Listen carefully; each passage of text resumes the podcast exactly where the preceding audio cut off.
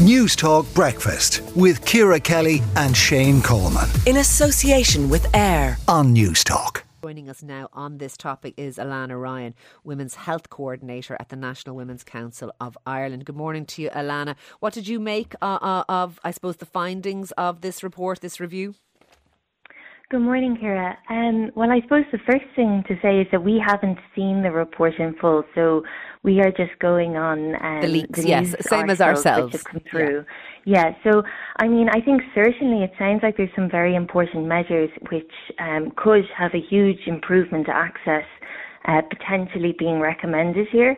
And I guess what we're saying um, as the National Women's Council as the convener of the national network, um, the Abortion Working Group, which is made up of over 20 civil society organisations and healthcare providers, is that there were uh, substantive changes needed in our abortion care rollout and legal framework if we're to guarantee equitable and accessible access. And this report is an opportunity to really um, improve our service and raise those quality standards. So I think it's over to our politicians to really scrutinise this and provide that cross-party pathway so that we can ensure that no more women have to travel to access care. Okay, but I, I have to put it to Alana you know that there are opposing views on this, and even if if I don't necessarily share them, I have to say to you, what about the people who voted in that referendum that voted because they were assured of certain restrictions being in place, like the 12 weeks, irrespective of, of, of, other circumstances, like the three day cooling off period.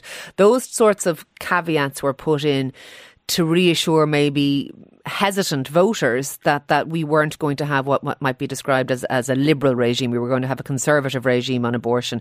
And three years on, we're now looking at changing. What, what, what do you say about the fact that it was touted that we would have a thin end of the wedge if we brought in abortion, and now it looks like perhaps that is the case?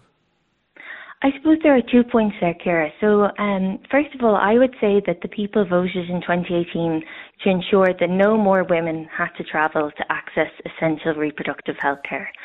Ultimately, we know that women were being denied access to care and since 2018, uh, since we saw the rollout of the abortion care, women are still travelling. 775 women have had to travel since 2018 as a result of the legal restrictions in our rollout. Um, and that's just to the UK. Many more will have travelled to the Netherlands. Others will have had to take pills um, without clinical oversight or support that have been ordered online. And ultimately, this review was our chance to really raise quality standards and have an evidence informed regime. So, you know, this isn't a political or a personal discussion. This is um, a review which has been based on the evidence. A really robust research project based out of Trinity College, a second robust project based out of Manchester Metropolitan University, um, and multiple engagements with experts over the course of 12 months. So really what we have um, seen here, and I think we'll know more on Tuesday, is that there are substantive changes which are required if our abortion care um, is to be based on the evidence. And that's why I think it looks like, uh, thankfully, we are going to see some evidence-led legislative reform. But this isn't a, you know, a personal um, or a political decision. This has to be one which is grounded in the evidence and indeed the new um, World Health Organization abortion care guidelines, which just came out last year. Okay, so so so you largely speaking welcome this. Do you believe it goes far enough? What we've seen in the papers um, this morning. You know, I, I think that there are certainly really important measures there. So, you know, I think the the emphasis on decriminalisation would be a huge uh, starting point.